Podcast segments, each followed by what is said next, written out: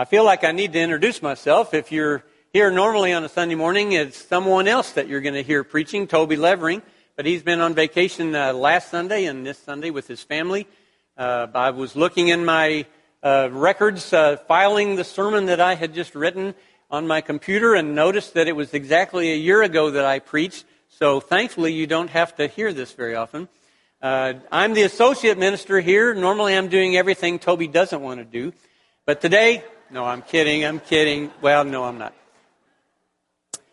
Charles, I think it's only fair that we need to have Toby get up and lead worship some Sunday. Uh, so put that on your list of things to do. Normally, I do lead worship. If you're here and you see me up here, that's what I'll be doing.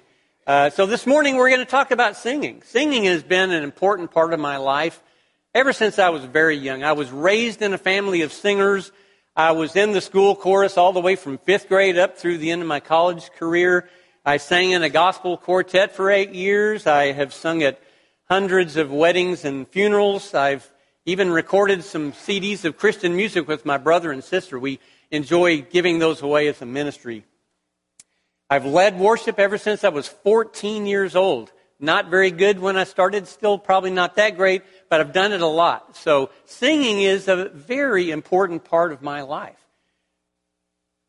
And I know some of you have a similar background in music. Some of you have studied music and, and, enjoy singing. But a lot of you don't have that background. And I understand that.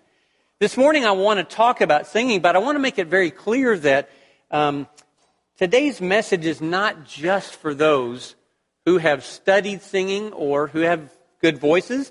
You may not even enjoy singing. You know, I know some of you just come and kind of endure the singing until we come to the part that you really came for the sermon and the weekly shout out to Chick fil A. Oh, I said to myself I wasn't going to say anything about Chick fil A, and there I just did it. You know, if you find yourself in that camp, I want to encourage you to join with those who do enjoy singing and listen to what I have to say to you today. I think it's important. I want to start by saying that the Bible commands us to sing. In James chapter 5, verse 13, let me get to the right slide here. Uh, James said, Is anyone cheerful? Let him sing praise. And then in Psalm 96, the, the psalm uh, that was just read for us a moment ago, Oh, sing to the Lord a new song. Sing to the Lord, all the earth. Sing to the Lord, bless his name. Tell of his salvation from day to day. Did you know that the Bible contains over 400 different references to singing and 50 direct commands for us to sing?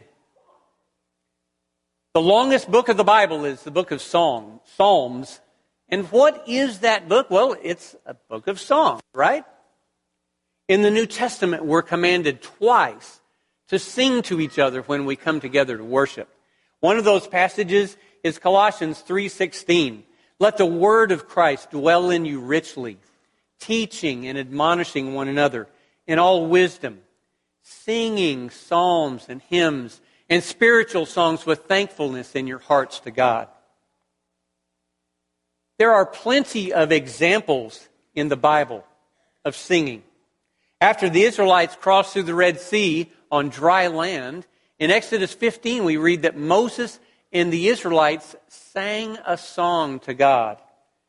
After Deborah and Barak defeated the Canaanites with the Israelite army, we read in Judges chapter 5 that the Israelites sang a song of praise to God. And then I'm sure that you're familiar with the passage in Matthew 26 30, where it says that after Jesus instituted the Lord's Supper, he and his disciples sang a hymn before they went out to the Garden of Gethsemane. Have you ever wondered why God tells us to sing? After all, I mean, words by themselves can motivate, can instruct. Why do we need to put those words to music? Why does God so often tell us not to just praise Him, but to sing those praises to Him? Why are God's people in the Bible always singing? Well, I think there's several reasons. First of all, I think that somehow putting words to music, to singing, can do more than just saying those words by themselves. Also, I think singing allows us to involve the heart, the emotions, with the head, the, the intellect. And finally, did you know that God himself sings? In Zephaniah 7, uh, 3.17, we read that God exalts over us with loud singing. You know, if God sings, maybe he knows that'll do us some good too. Some people prefer music alone. Some people prefer words alone. But God says He wants them to be put together. That's why He tells us in Psalm uh, 96, 1, that's not right. It's Psalm 147, 1. Ignore that 96 thing. Praise the Lord, for it is good to sing praises to our God, for it is pleasant, and a song of praise is fitting.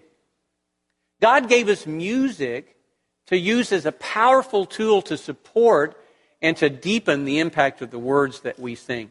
So I want to look at three ways today that God that uh, singing enhances the words. First of all, singing helps us remember words. Have you ever noticed how easy it is to remember the hymns that you grew up singing as a child? Or to remember the, the commercials that you heard as a child? Now, I'd be maybe dating myself or maybe dating some of you, but do you remember this, this commercial? Plop, plop, fizz, fizz. Oh, what a relief it is. Sing with me if you want. What is that commercial trying to get you to buy? Alka Seltzer. Okay, kids, I'm sorry. You know, may never. Or how about this one? You deserve a break today. Where do they want you to go? McDonald's. Yes, yes. Let's all go to McDonald's. We can't go to Chick fil A. There, I did it again. Chick fil A. don't tell Toby I said you. Or how about this one? I'd like to teach the world to sing in perfect. What do they want you to go buy? Coca Cola. Don't do that. It's got too much sugar in it. Okay. Do you ever find yourself singing along with the words of a song that you haven't heard for 20 years and somehow magically you can remember all the words? That happens to me sometimes. I don't understand how, well, I don't know. You know, we store thousands of songs in our brains ready to be just called back up at a moment's notice. Music is a powerful memory aid. Scientists are discovering that our minds are designed to remember the patterns in songs much better than we can remember in the patterns of words by themselves. Every culture that I'm familiar with has songs that they use to help children memorize their alphabets, to, to memorize numbers, to memorize, memorize other lists. Uh, let me ask, uh, well, won't do a show of hands here, but how many of you learned the books of the New Testament by singing a song? I did. Okay, well, there's some hands. All right. You know that song, Matthew, Mark, Luke, and John. Now, okay, here's a harder question. How many of you can actually say the books of the Bible without singing? Okay, you know what I'm about to say. Without singing that song in your head. Do you say the books of the Bible like this? Matthew, Mark, Luke, and John, Acts, and the letters to the Romans. You're singing that song in your head, aren't you? Okay, so I just proved my point. Singing helps us to remember things. You know, the power of music is easy to see in Alzheimer's and other dementia patients. A lot of times they cannot remember the name of their spouse or the names, names of their children, but somehow they can remember all the words of songs that they learned when they were children. In Deuteronomy 31, God used a song to help his people remember his words. As Israel was about to enter the promised land, he told Moses in verses 19 through 21, Therefore, write this song and teach it to the people of Israel. Put it in their mouths, that this song may be a witness for me against the people of Israel. For when I have brought to them when I have brought them into the land flowing with milk and honey, which I swore to give to their fathers, and, and they have eaten and are full grown, or sorry, not full grown, full and grown fat, they will turn to other gods and serve them, and despise me and break my covenant. And when many evils and troubles have come upon them, this song shall confront them as a witness, for it will live unforgotten in the mouths of their offspring. God knew that this song would help the Israelites remember those important words that He wanted them to know. Singing can help us remember the words. Excuse me. Along with helping us remember words, singing also connects the words that we sing with our hearts. Singing helps us engage emotionally with words. In every culture and in every age, music is a language of emotion. Music can move us with or without words. Do you remember when David was called upon to play his harp for King Saul? When, when a troubled spirit was, would come upon King Saul, and his playing would help to calm and soothe King Saul. Our hearts should be involved when we sing because music is meant to affect us. When you combine music with words, the music can help you increase the emotional impact that the words have. You know, reading the lyrics of a song can be powerful, can be meaningful, but singing those lyrics can help us take more time to reflect on the meaning of the words. It can stretch out the words and give us time to, to pause and think about them. We can put space in between the words uh, and think about them more. And you know, all of that, I think, can help us engage emotionally with, this, with the words that we're singing. Let me give you a couple of examples. First of all, the song Amazing Grace. When we sing Amazing Grace, rather than just read the lyrics of the song, that allows us to really pause and think about certain words that we hold on for a while. Let me read the first line of the song to you. Amazing grace, how sweet the sound that saved a wretch like me. Now, those are powerful words. But when we sing that line, sing with me if you want to. Amazing grace, how sweet the sound that saved a wretch like me. You see what I mean? See how we pause on certain words and really reflect on those? That's why I think singing, you know, it gives us time to think about the words we're singing. Or how about the song? This is one of my favorite hymns that we do. When peace like a river, it is well with my soul. Let me read the first words of that song to you. It is well with my soul. That's the chorus. How about let's let's sing part of that. It is well with my soul. See how we pause on those words and stretch them out? The mood of this music matches what we're singing.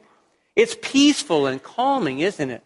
And the music builds to this, this high point of confident trust in God. It is well, it is well with my soul. Oh, I love that song. Music can amplify the emotion of the words that we're singing. When the words are something like joyful, joyful, we adore thee, the music needs to be joyful, doesn't it? When we're singing about the, the, the sorrowful time when Jesus was nailed to the cross, the music needs to match those words and, and maybe be more somber. Music influences and deepens the way that we respond emotionally to the words we're singing. The music helps us know how to respond to those words. While we're talking about the emotional effect of music, I think we should understand the difference between being emotionally moved and being spiritually enlightened. There's a difference. Music can move our emotions, but it cannot speak truth, can it? An instrumental piece can help us feel peaceful, but it can never give us any information about God. Only words can do that. When Paul and Stacy Harrington were missionaries in Japan, they told me they became friends with a woman whose favorite song was Amazing Grace. Now, she wasn't a believer. She didn't even know that there were words to that song until they told her that. But that music moved her. And Paul told me that the song Amazing Grace is actually one of the most popular tunes in Japan. The music may move the people there, but the music alone doesn't tell them anything about the amazing grace of our God until they hear the words. While we're on the subject, I'd like to talk just for a minute about the important job that the worship leader has in selecting the songs that we use to worship God. You know, worship leaders have hundreds of songs to select from. Some of them are really great, like some of the ones we've sung today. But some of them are not so great. And let me tell you why I think that. Let me share with you my rules for selecting good songs. First of all, I think a song needs to be biblically correct if we're going to sing it. Now, there, I would say 99.9% of the songs we have in our books and in PowerPoint are biblically correct. But occasionally one will slip in that has something that's not exactly right in the Bible. Some of the songs we sing at Christmas time have a verse every now and then about how the wise men came to the stable and saw Jesus in the manger. Well, if you read the story, you know that's not true. We are people of the book, aren't we? We pride ourselves in knowing what the Bible says. And so, whenever it's time to sing some of those songs around Christmas time, I'll sing them, but I'll leave out those verses that talk about the wise men not at the right place. Okay, maybe I'm a little too picky. You may say, "Good grief, Mark, come on," you know, that's okay. I just like to sing songs that are biblically correct. Also, the words of the song need to be understandable. We have some great songs that are very poetic and wonderful, but they may use some words that are hard to understand, especially for younger people. Do you know what this phrase means? Night with ebon pinion, brooded o'er the vale. I love that song. I wish we could sing it a lot. But raise your hand if you know what that maybe some of you do. I had to research it one time to understand what that means. Ask me later, I'll tell you what it means. I won't I won't bore you with that right now. But should we be singing songs that have words we don't know what they mean? If, if we do, it's kind of like we're, remember the Charlie Brown cartoons where the teacher would just go, wah, wah, wah, wah, wah?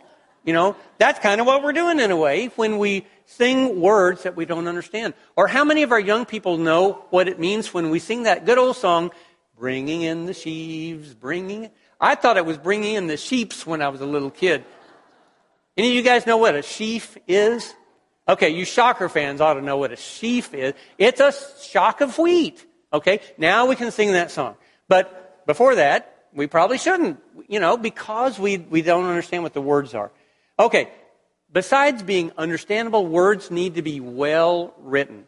Words need to be, they need to motivate us. They need to move us. Okay, they need to inspire us. There's some great songs we sing today that have some really great words that inspire us, and we need to pick those songs and avoid the ones that are kind of more on the shallow side. And I think the music itself needs not to be too difficult. There are some songs, honestly, some of the newer ones especially, that have rhythm that is just pretty tricky and have some notes that are just hard to figure out how to sing, especially if you don't read music.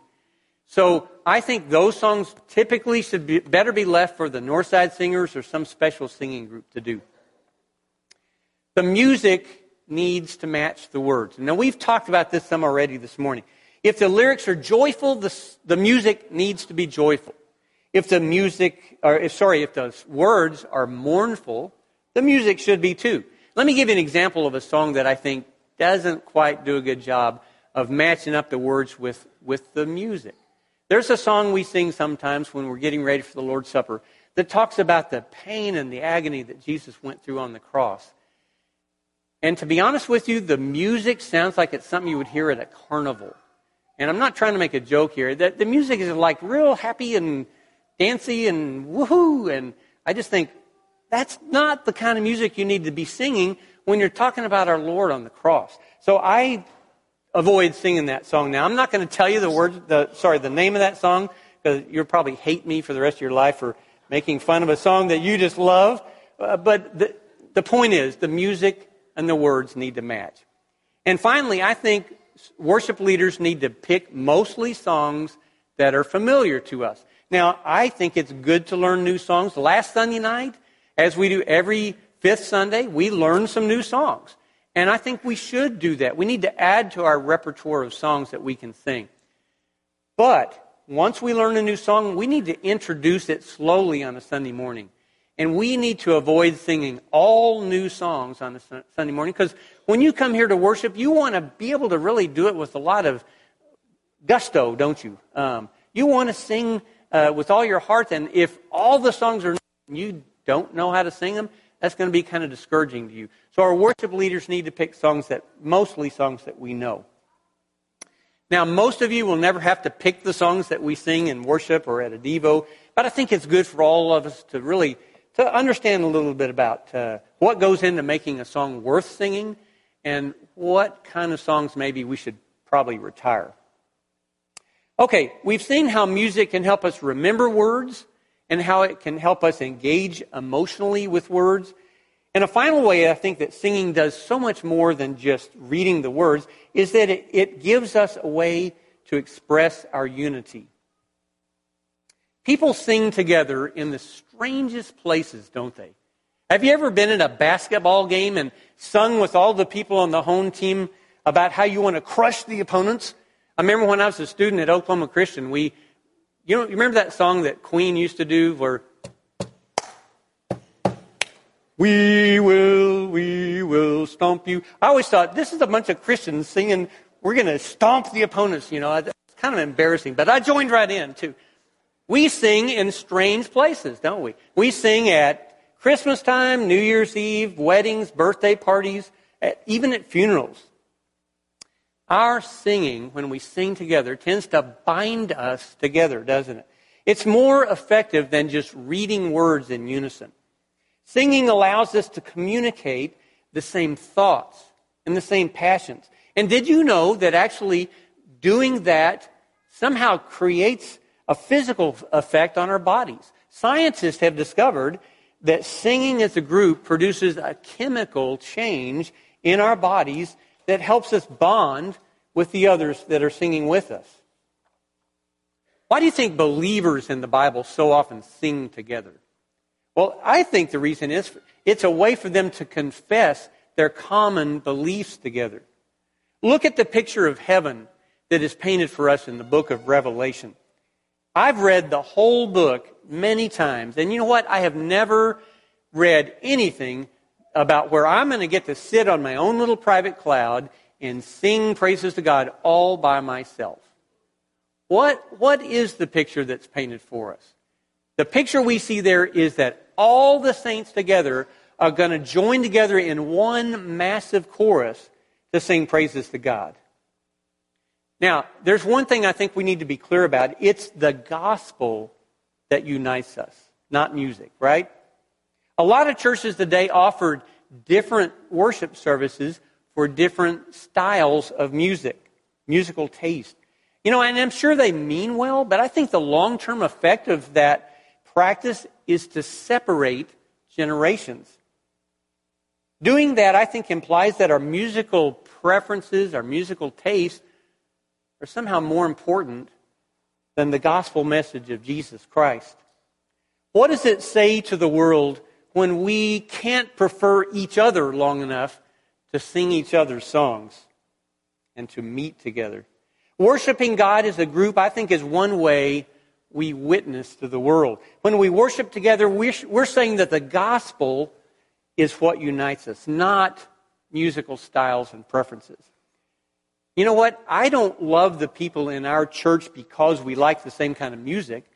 I love the people in our church because God loved me first. And He told me the best way that I can love Him back is to love all of you. One way we can show our love to each other is by being willing to sing each other's songs.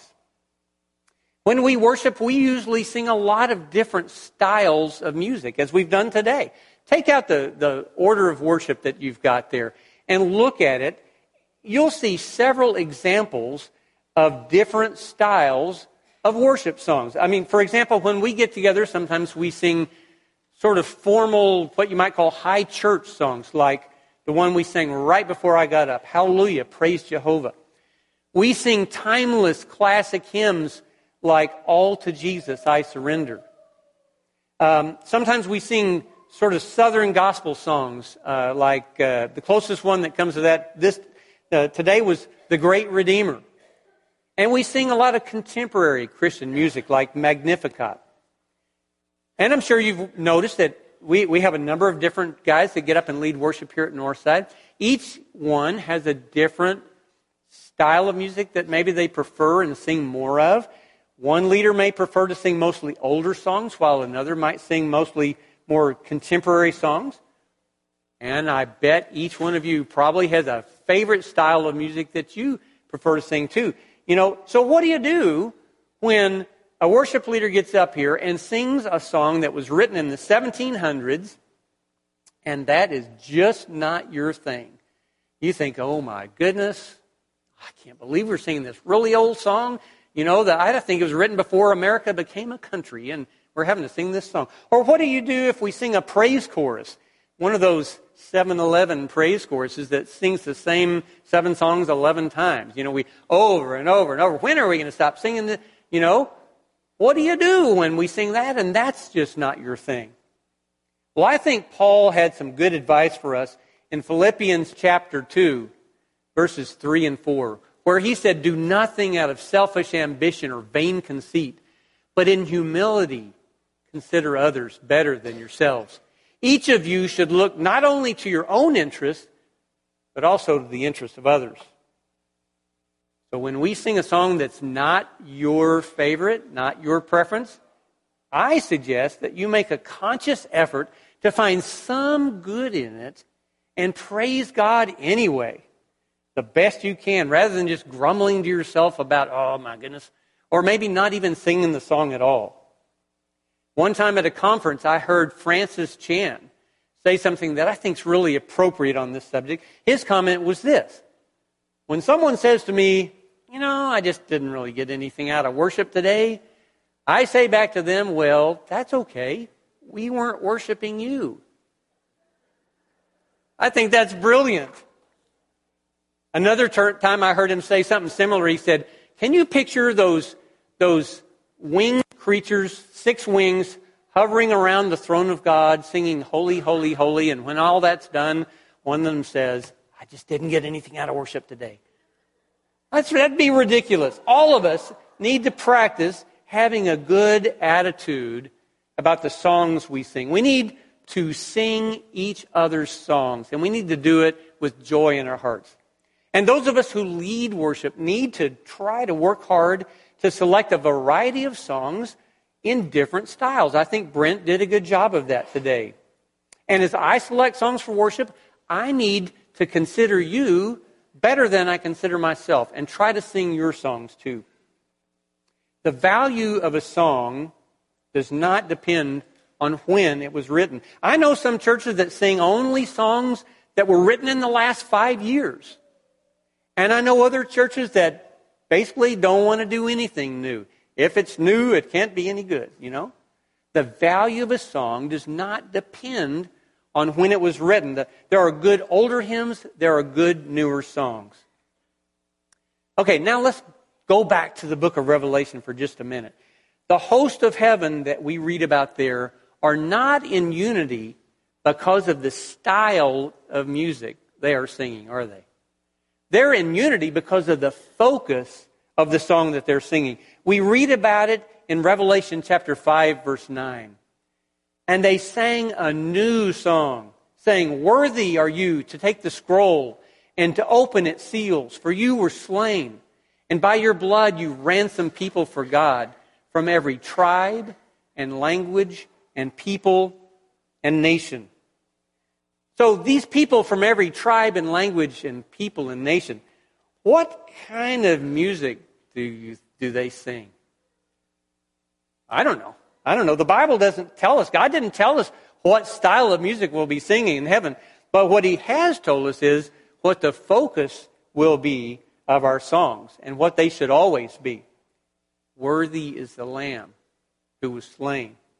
The Lamb must always be central to our singing when, whenever we get together and worship. And why? Because He is the one that made it possible for us to be redeemed. So, what will we experience in that world, in the new heavens and the new earth? You know, I don't think we'll be singing all the time, but when we do sing, I can tell you this it'll be like nothing we have ever experienced before. We'll have clearer minds to soak in the glories of God. We'll have new strength to, to give Him the glory that He deserves. And we'll have unlimited time in which to do it, free from any influence of sin. Our singing will finally serve the purpose for which it was intended better than it ever has before. And until that day, I encourage us all to keep on singing.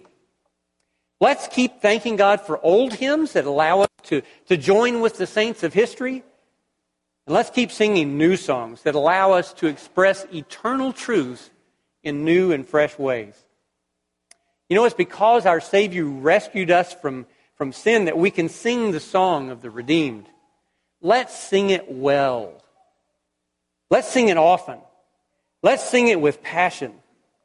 And let's sing it for His glory and to advance the gospel until the time comes when our songs will never end. Have you been redeemed? Have your sins been washed away by the blood of the Lamb? If you're ready to become a child of God today, I encourage you, if, if that's what you need, or if there's any other way that we can help you today, come forward as we stand and sing.